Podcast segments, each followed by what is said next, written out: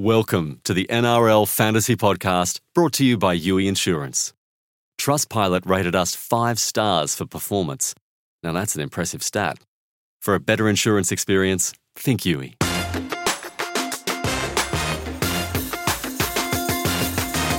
Welcome to another NRL.com Fantasy Podcast. Chris Kennedy in the studio with Dom Brock to go through all the Round 11 team lists. There's been changes, there's been droppings, there's been returns, there's been few surprises. Dom, I feel like it's mostly good news, though, for fantasy coaches. It depends which cheapies you have, I think, in your team is the short answer. Good news for at least one of them, bad news for a couple of them, I think, this week. So, yeah, it will be interesting for the trade decisions this round. It certainly will. It all kicks off at Bankwest Stadium on Thursday night, the Battle of the West, Eels against the Panthers. Eels have some changes. So they've got Micah Sivo back, who we sort of were angling towards people holding more for the buy round. More for buys. Yep. But you'd think potentially a chance of a big score, just given how Penrith have been going lately. They've got Blake Ferguson's gone to centre with Takarangi to the forward pack. Tepai Moiroa is out. We think possibly Hadnock related after going off last week. They're the main ones. Fantasy wise, what do you got? Yeah, they're the main ones, as you say. Sivo, probably a hold for another couple of weeks. He could get a few tries against Penrith. Reid Marnie still going pretty strong. Made a lot of tackles last week. More tackles than fantasy points. Yeah, which does happen sometimes for hookers, but you'll take that when the number is 59.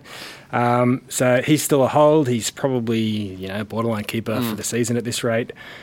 Mitch Moses is scoring 50 points a game as well on average. He's not doing that consistently, but, if you're desperate for a left field halves option, there's a lot of halves up for grabs this year. Yep.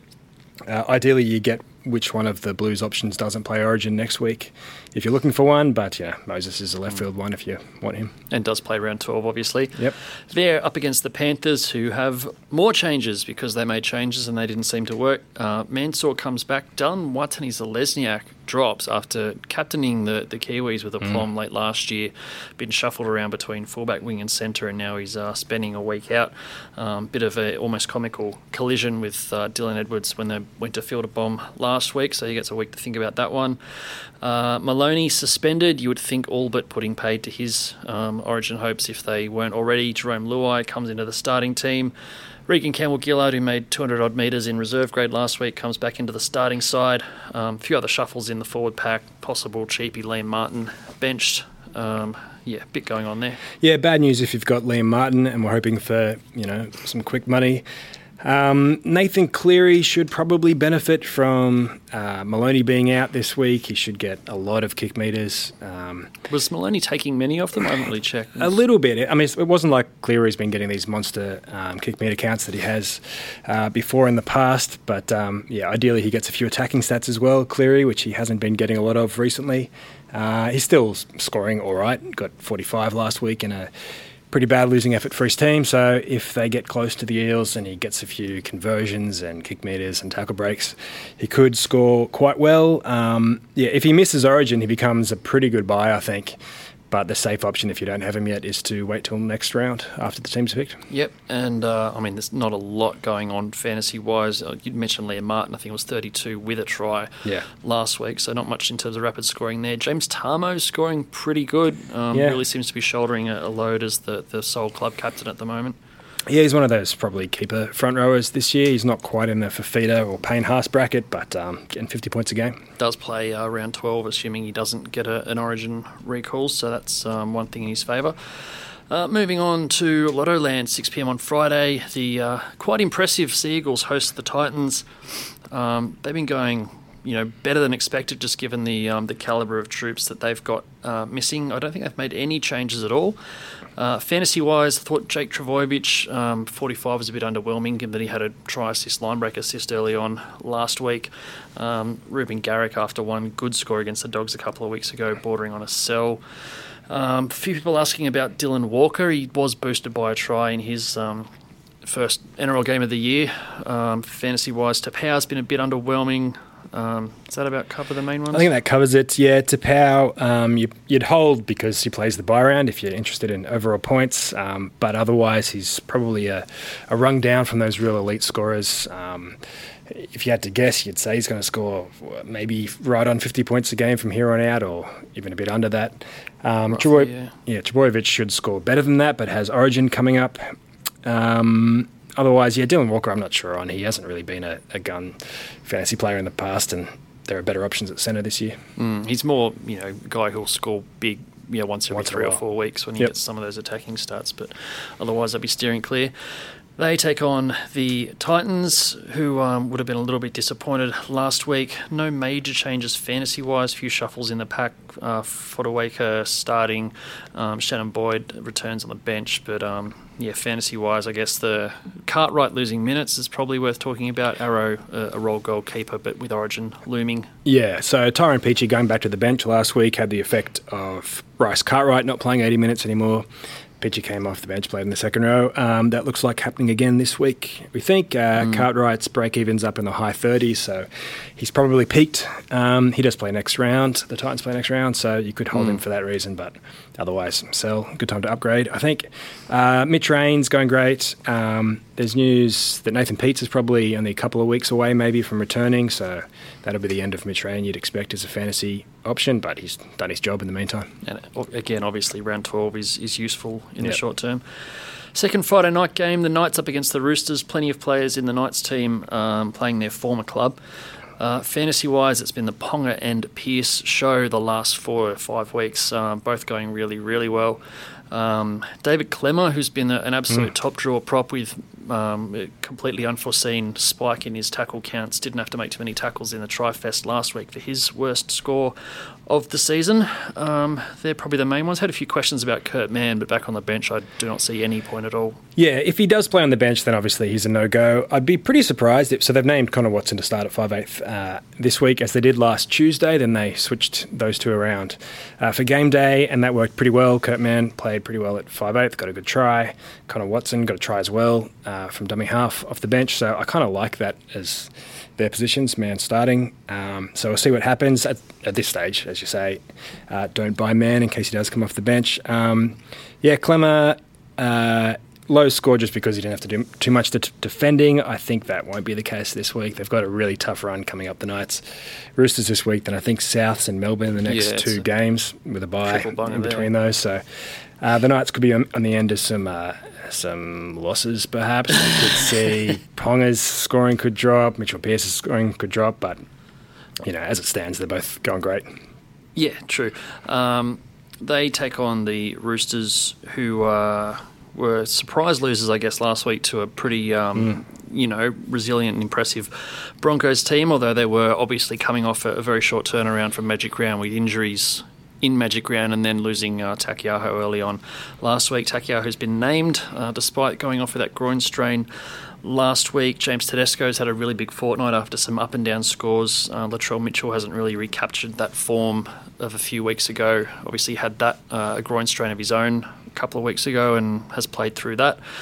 Fantasy-wise, Crichton's probably the other one, actually. Big score. Yeah, Crichton, big score, got 70. It shouldn't really be a surprise that Latrell Mitchell's not scoring 98 points every week or having massive games every week. That's what he's like. Tedesco getting a few consistent scores now, which is good. Obviously, Origin around the corner. Those two are the main ones. I'm still not quite convinced that Crichton's going to be a consistent scorer. What do you think? Well, I mean, let's bear in mind that Boyd Cordner was out last week and he returns, and he's been such a big focal point as that sort of left side back rower. So you think he probably takes a few more carries this week, which isn't going to help Crichton score-wise and potentially Crichton in the Origin frame as well. So if you've got him, then keep playing him, but definitely not a buy for me at the moment. Yep. Super Saturday kicks off down in Canberra, the Raiders hosting the Cowboys.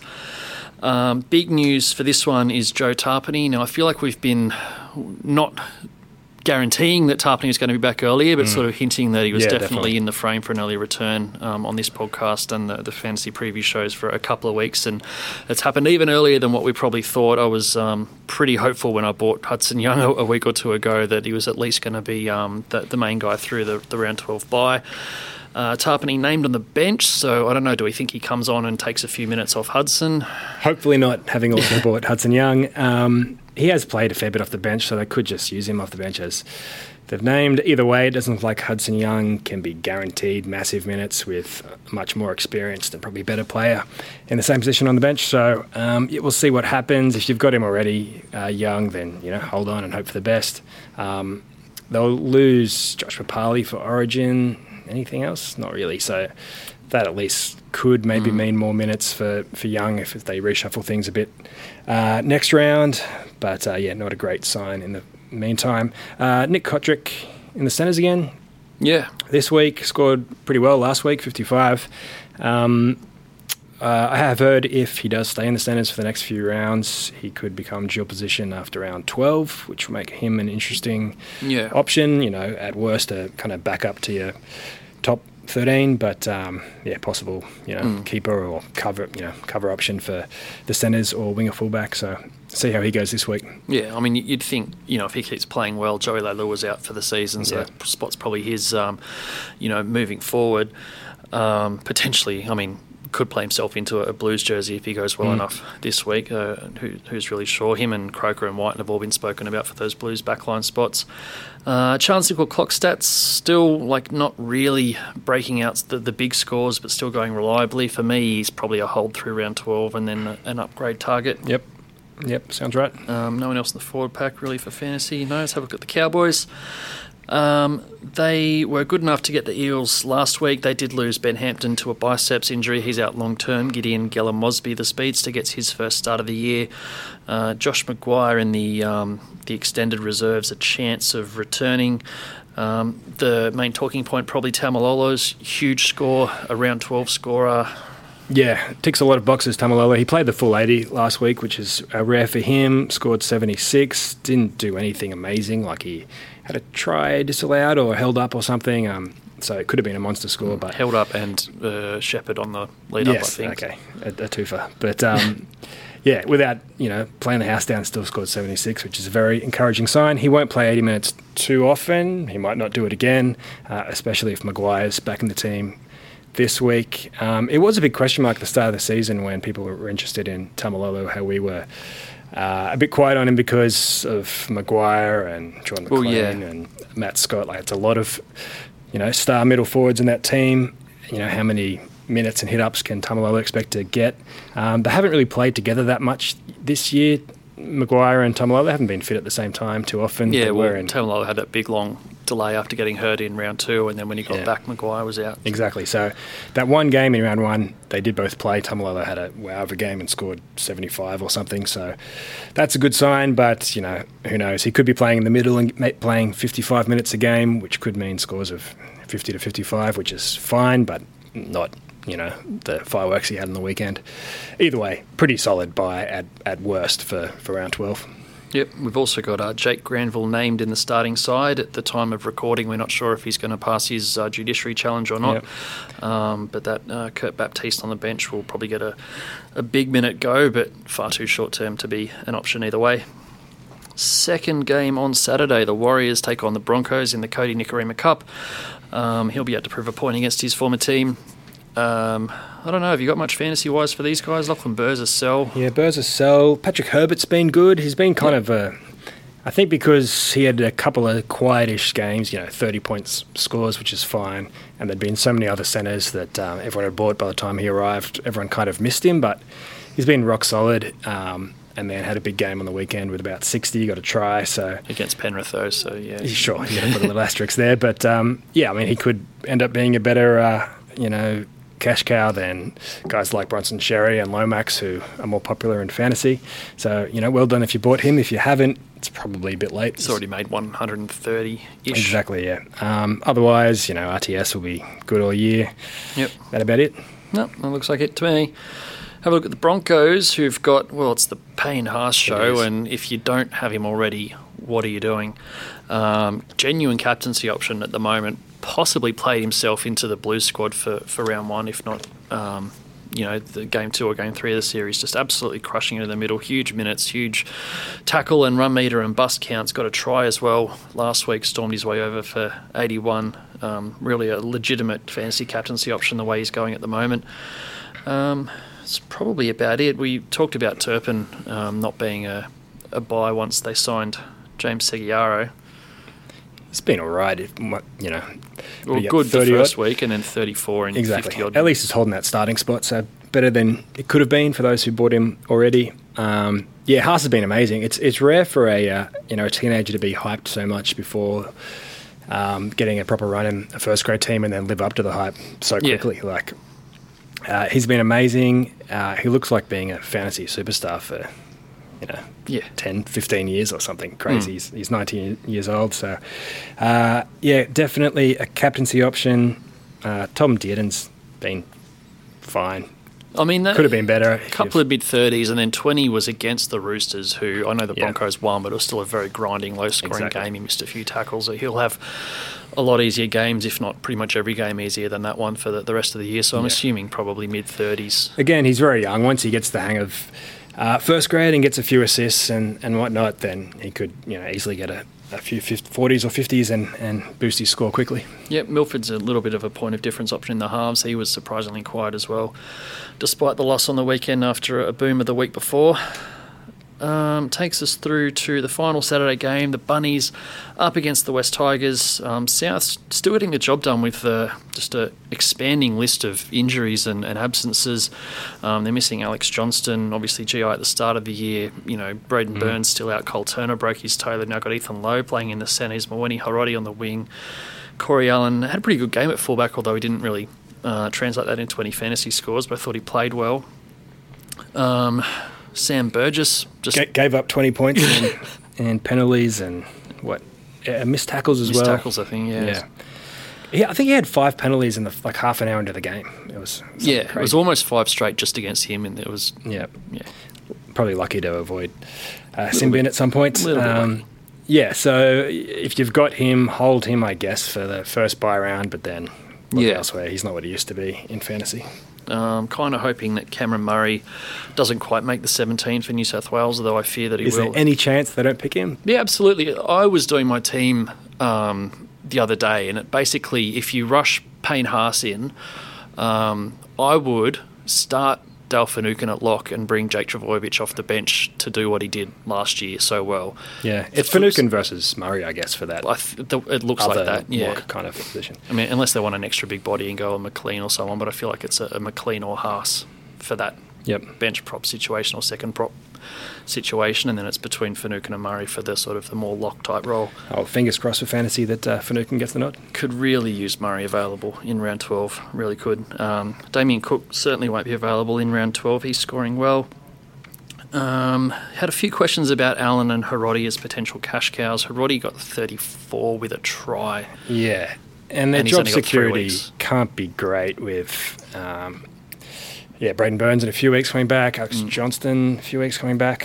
What are their return dates? Johnston, 3 more out, apparently. He's due to miss about 4, and, Braden Burns probably just after that. Similar, yeah. So, very, very short term by the looks of things for those two. Agree. They take on the Tigers. No major changes here. Mahe Fanua, I don't think he's injured. I think he's just been dropped potentially for that rushing up and missing the tackle that, you're not going to pin the whole loss on him, but it was a poor play at the end of the game against the Storm that proved costly. So Paul Momorowski comes in for him. Robert Jennings moves out 1 spot. Probably most of the chatter fantasy-wise around the Tigers has been to do with Robbie Farah and his minutes. Jacob Little hasn't really been taking too many off him so far. Didn't take many off him at all last week. No. Stayed on the bench the whole time.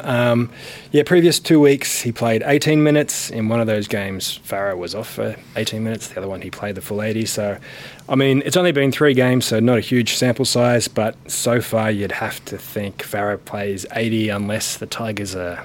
unless it's a lopsided result either way, I guess. The only time he's gone off is in that big win over the Panthers.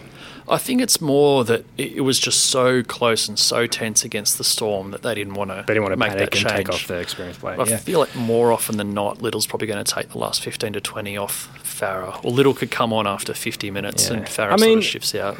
It's a really tricky one to predict. There are, a lot of teams now play two hookers for part of the game with the starting hooker staying on. Yeah. So you could go either way. I mean, he's been great for them this year, Farah and Benji as well, and that experience is really handy. So, yeah, I wouldn't be surprised if they play him the full 80 all the time. It is really tricky if you're sizing up whether to buy him or not. You kind of want to see, as I said, a bit more of a sample size before you can confidently expect him to play 80 every week. And if Farah doesn't play 80, like if he does play 65 some weeks, 80 other weeks, is he still a buy? Yeah, I'd rather look elsewhere. I mean, the other one we'll get to in a minute, McInnes has potentially got a bench hooker to worry about as well. So it sort of brings Cook and Smith just so far above the rest in terms of security. The trick, I guess, is that Farah's price has dropped a fair bit because of that injury. So you're in that delicate situation. The time to get him is probably now because his price will start taking off again soon if he does start scoring well. But now is, it's a tough time to guess if he's going to get those big minutes. So, yeah, I don't know. It's a gamble. It is a gamble. We're split. I think he'll play big minutes. You think he probably won't. So. I think he's probably going to average 65-ish from here on, and you think he's probably going to play 80 more often than most weeks, but we'll see. We shall see. Takes us through to Sunday. The Bulldogs take on the Storm. Almost got them a few weeks ago in what was a breakout game for Jaden Ockenbaugh, who sadly misses this one. He's done an injury to his foot. Someone landed on the sort of the back of his heel late in that win over the Titans last week, and he's done a Lisfranc injury, which is usually a 3 months plus, surgery, really delicate one. But apparently his isn't too bad, and they don't think it'll need surgery, so it's probably more like 4 to 6. But for our purposes, he's certainly a sell, which is annoying for those who are still holding him. He came good last week, scored a couple of tries in 50 and legitimately played well as well. I know he scored 40-odd a few weeks ago despite not having a great game. But looked like he'd sort of refound his mojo, so that's frustrating for him and for his fantasy owners. That's pretty much the only change, I think. Christian Crichton comes in for him. Forward pack looks about the same. Unchanged otherwise. Aidan Tolman. How good? Still going. So 64 last week. Big minutes, big points most week. One of their keeper front rowers at this stage. Doesn't look like it's going to change at any point. Dylan Apper's back and hasn't really affected things. So, Tomlin's proving an excellent buy this season. I agree. I can't really see anyone else worth worrying about in fantasy in that forward pack. Don't think so. No, they've been changing up a bit and losing games, so... Yeah, Tomlin is it. Nice one. Move on to the Storm. A lot of people jumped on Ryan Pappenhausen, seduced by that very, very low break-even after he shredded the Eels in half an hour in Magic Round. Backed it up against the Tigers, a long-range try, 70-odd points. Fantasy coaches, as they do, clamouring for the young gun to keep the spot, but... Jerome Hughes recovered from that head knock. He's back. Pappenhausen is benched, and I'm probably looking at, I reckon, 10 to 15 minutes per game from here on in. Yeah, so it's one of those funny things for, people who got him last week were cheering on the weekend when he had that amazing long-range try and just a great game in general. Try-save as well, I think, and everyone else was kicking themselves. They didn't get him. And now, a few days later, it's vice versa. People who bought him are stuck with a probably low-minute bench fullback. It's a tricky one. His minutes in the first four games he played were really low, and he scored about 10 points a game. Yeah, as you'd expect from a bench fullback. He's only going to fill in really, either play a few minutes just to score this bit of spark at the end, or fill in if there's an injury. Yeah. Is that going to change now that we've seen what he can do? Now that Bellamy's changed? I mean, Bellamy's not going to change his whole structure to try and get a fast and talented 20-year-old more game time. He's going to do what's best for the team. And, I know Jerome Hughes was probably behind Scott Drinkwater at the start of the year, but I think that was more around Bellamy making a statement around Hughes' fitness coming back from Kiwi camp. And Hughes has been really good this year as well, really solid. Good playmaker and adds a fair bit. So, yeah, I think the biggest chance for Pappenhausen is whether if they really change things up and drop Brodie Croft and move Hughes to halfback. Croft wasn't great last week. He hasn't been great most of the year, really. Exactly. So that is, I think, still in play. Hughes played a good chunk of last season in the halves. I think That's true. Want Croft to be the long-term halfback. He is, more the Cooper Cronk type. Yeah. Although not quite of that quality just yet. So, that's the big chance. But in the meantime, definitely don't by the young kid. I know. I can hear all the fantasy coaches tearing their hair out. What are you doing, Craig? Can't you see how good Pappenhuyzen is? Yeah, but look how many points he scored. Put him in your team. But take the fantasy cap off for a second, and yeah, is Craig Bellamy really going to ditch a fullback who's got the combinations with all the other playmakers? He's been playing good all year. He's won 7 from 9, I think, the games he's played. So might just have to wait a little bit on Pappenhuyzen. And even if he did start, he's not going to score 60-minute tries every week like he has in the last 2 weeks. So... yeah, he's not going to be a 70-point player. 100%. Well, that brings us through to the last game of the round. Dragons hosting the Sharks down at Wynn Stadium, and the Dragons have rung the changes. And I think this is mostly good news for fantasy coaches. If you were, for some reason, still holding Michaela Ravaloa, he's been dropped. Matt Duffy, the fullback, has also been dropped. Zach Lomax, who's sort of gone from not in the team to shuffling between centre and wing, he's now the new fullback. I don't think I've seen him play fullback before. I didn't even realise he was much of a fullback, but hopefully that boosts his stats because his scores have been uninspiring. Yes. Even, I think it was 23 with a try. He's scoring a fair few tries and he still isn't posting big scores. So, yeah, hopefully fullback gives him a few more chances to break some tackles. He's not kicking goals anymore either, which is... slightly annoying for those who have him. Yeah. But yeah, the fullback thing should be good. He did bump out to the wing last week when Aitken came off the bench. Are they running with the bench outside back this week? Have they abandoned that? So Aitken came on, came from the bench, and then Ravalawa got subbed off and Lomax shifted out wide. So the new face on the bench is Reece Robson, who is a young hooker, so that's potentially bad news for Cameron McInnes owners.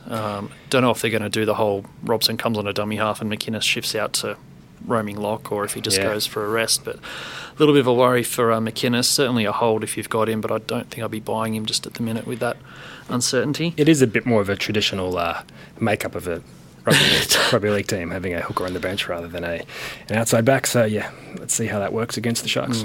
Ever since Kurt Mann left, it's been like Nightingale or Aitken or someone. It's just, hasn't quite been working out with their bench utility. But early days. Wait and see how that one finishes up. Sharks are unchanged. The talking point there is Matt Moylan named in the extended reserves. He's aiming to come back from a hamstring injury. So if he plays... what do you think happens to the rest of the team? The likely thing seems, and the thing that would be best for fantasy coaches is if Aaron Gray goes, Dugan goes to the wing, Moylan at fullback, nice and simple. There's prospects of other things. I mean, theoretically, he could go straight into the halves and bump Kyle Flanagan out, although Flanagan's been pretty good so far. Dugan could go to the centres and bump Bronson Cherry out. But again, Cherry's kind of missed a few scoring chances, but he's obviously got a lot of talent. I think they'll keep him in the team for a bit. So who knows? But yeah, that'd be my guess. Gray out. You? That's what I think would be most likely to happen. Obviously, Dugan's had some troubles at the back with his handling and fielding kicks. I think he had 3 errors last week, a couple of them costly. So putting Moylan at fullback, which is his best spot, and Dugan.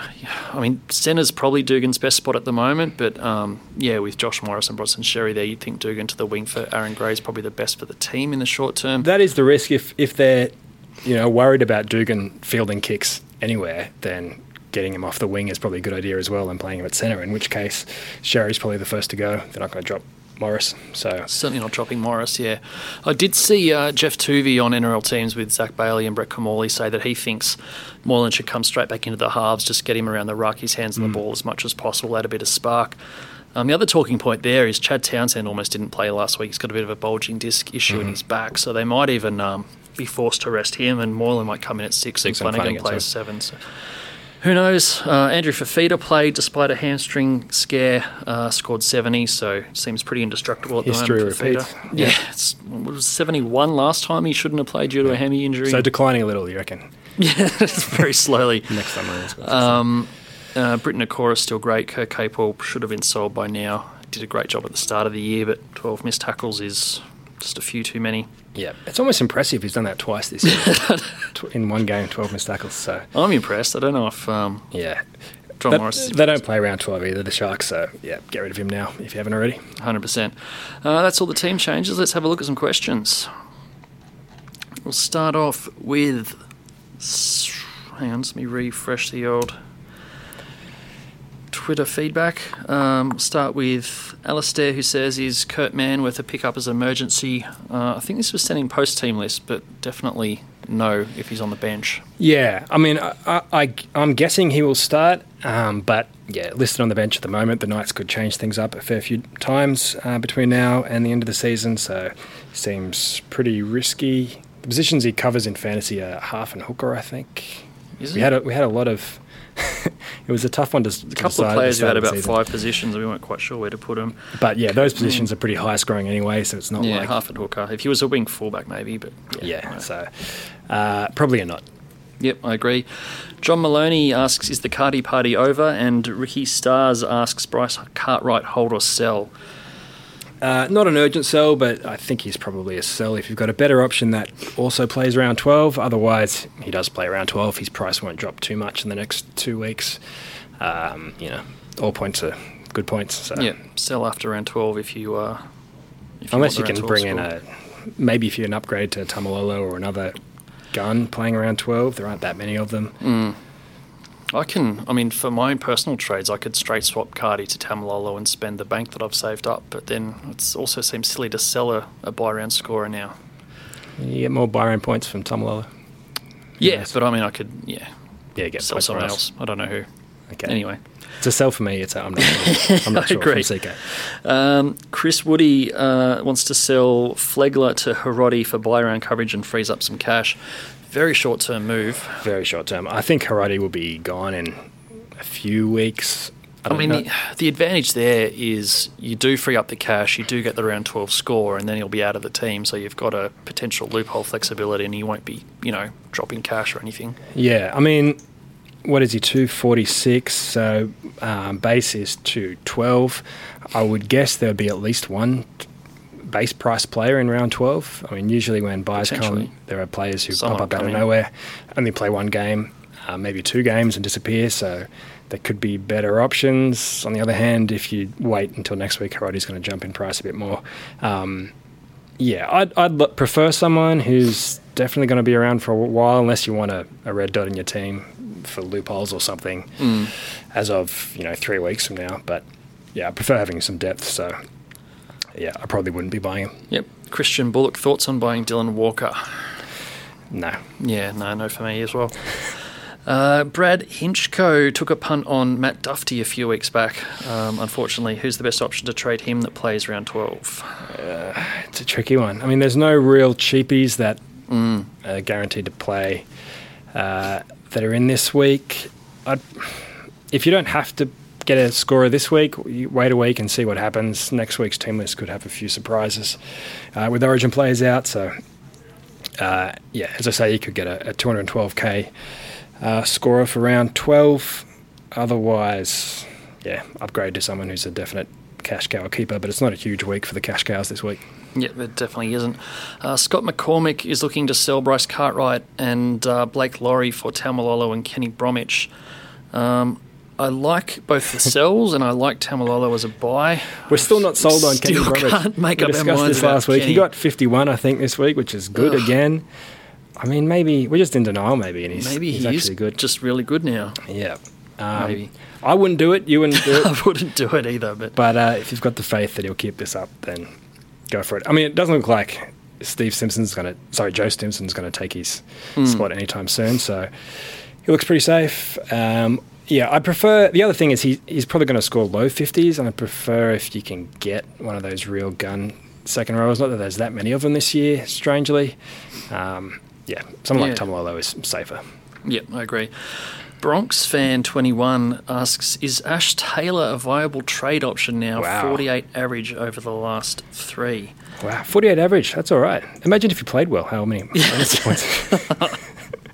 So that's Ash. Poor Ash. He cops a lot. Someone asked me about Ash Taylor last week, and he was so cheap. Is he? His season average is 29, which is pretty abysmal for a dominant half. But yeah, that recent average is pretty good. He's very cheap, 436k. He just seems like a gamble, and he's not quite cheap enough to be a genuine cash cow. He's probably not a keeper when you compare him to, DCE, Adam Reynolds, Cleary, Munster. All these guys who will score 50 and up for the season, you'd expect. He seems like that half and half player, but you know, could be a genius move if it works. Yeah, I mean, he's other than missing a few games with injuries, round 6 he scored 11 in 80 minutes. Yeah, it's not good. Round 7 he backed that up 19 points in 80 minutes. I'd just be a bit concerned. Like, you wouldn't want him in your starting 17 in case that happens, and then I don't know if he's going to make enough money to be worth 2 trades. Yeah, last 3 weeks 49, 51, 44, which is rock solid, but he hasn't really been a consistent performer for, well, possibly ever. So, yeah, it's a bit of a leap of faith. Yep. Ben Jones thinking of bringing in Munster or Adam Reynolds for Michael Morgan, assuming both play Origin. Who's the better option? I think Munster's better if they both play. Yeah. Munster's definitely going to play. Adam Reynolds might not. We'll know next week. If he doesn't, then he's going to be a great option for round 12. So, I'd personally, if you're interested in overall points, see if you can delay that decision a week and then get Reynolds, or get Reynolds if you have to and hope for the best. Your take? Yeah, same. I mean, if you're playing head-to-head and not worried about buys and so on, then probably Munster, but yeah, anything else, probably Reynolds. Danya Doughton is looking to sell Laurie and Lachlan Burr, already sitting on 8 to 11 players for the buy. Main ones don't have being Adam Reynolds and James Tamou. We'll get Reynolds if not named for Origin. That's all good. What does he say then? Should I start planning for round 14 and 16 keepers, or more round 12 players? Look, if he's got, let's say, 8 to 11 round 12 players, that's pretty good. I mean, bearing in mind everyone who plays round 12 doesn't play round 16 and vice versa. You're not going to get 16, 17 players for both. And it's not, as we've said before, the bye period isn't this series of weeks where some players are great for the whole bye period. It's just 2 rounds really, and some Origin players will miss out backing up the week after. So yeah, I wouldn't restructure your whole team just for Origin. Just better to, if you haven't got any guns now that you want, like Adam Reynolds if he doesn't play Origin, or Tomalolo, if you want to get them at some point, then get them in the next 2 weeks. Any others you haven't got, get them later. So, yeah, I think that's all right. Yeah. The more important thing is having a fantastic team going, from Origin outwards. And not burning through too many trades. You want to keep a few for sure. Levi Pierce looking to sell Kurt Capewell to Patrick Herbert, and Bryce Cartwright to Adam Reynolds will take up the last of his bank. Other than repeating what we said about Reynolds and holding off for Origin teams, I think that's all pretty good. It's all pretty solid. Herbert's, you've missed a fair chunk of the cash. Don't get too caught up by the fact he got 60 last week. He's, most of his scores have been around 30, so he's not going to be one of those elite scoring centres. He's still more of a cash cow than a keeper. The other one's good trade. Yep. BRB T-Break is back. He asked best cash cow options under 300k this week. Cade Cust, Moini Harodi seem good but very short term. Kurt Mann, okay, but minutes all over the place. Jesse Arthur's playing centre for the Titans, almost had a couple of tries. There are some weeks where there is a lot of cash cows and you're deciding which ones you get, or which one out of 2 or 3, and this is not one of those weeks.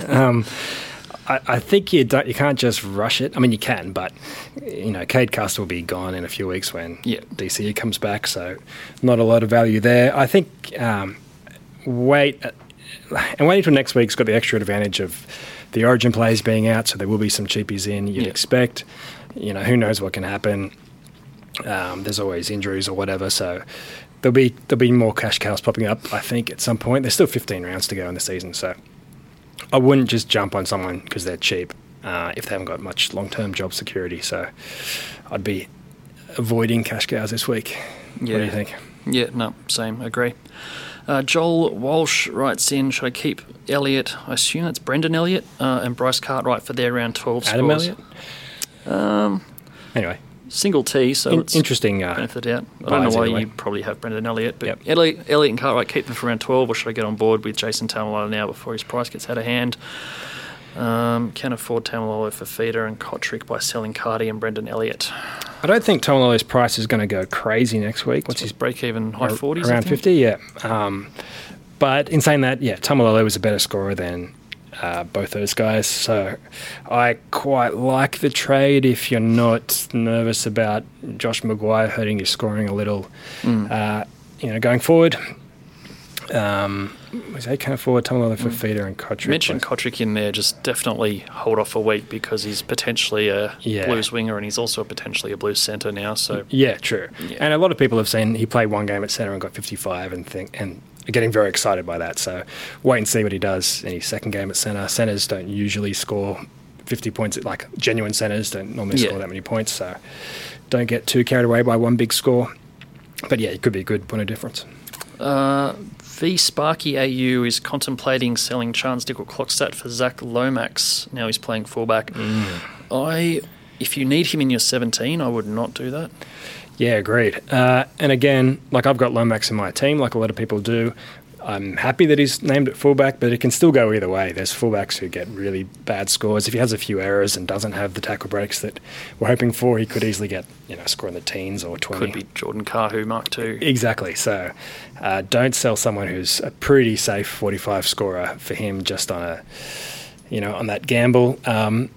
Nico Klokstad's been pretty good. Most years that, his scoring is keeper worthy, but this year when there's Ponga, RTS, Tedesco, Tommy Turbo, you kind of want three of those guys in your team at some point. So, yeah, he's an upgrade eventually, I think, but I wouldn't downgrade him just yet. Lil Chet writes in, needs a trade down for Jack Bird still, considering Lomax, Walker and Patrick Herbert. Again, it's just a tough week to bring in a cheapie. Either they're not that cheap or they're not that safe. I'd try to hold off till next week if you haven't done it already. I think Walker plays around 12 at least, but yeah. How much does I haven't considered Walker, to be honest. How cheap is he? Considered him at all? Yeah, he must be pretty cheap if everyone's excited. No, he's not that cheap. No. Yeah, I don't really rate any of those as a buy this week. Wait till next round. Definitely.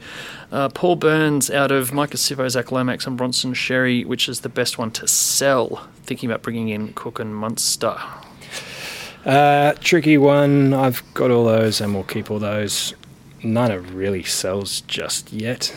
I mean, Sivo and Sherry are both coming towards the end of their... Yeah, they really need a big score, like how Ockenbaugh did last week. To kick it back along, or Sivo did a couple of weeks ago. And they could easily get it. They're all capable of getting, one or two long-range tries. Lomax is the one who hasn't really scored well in any games yet, so... But this is his chance, I guess, at fullback, so...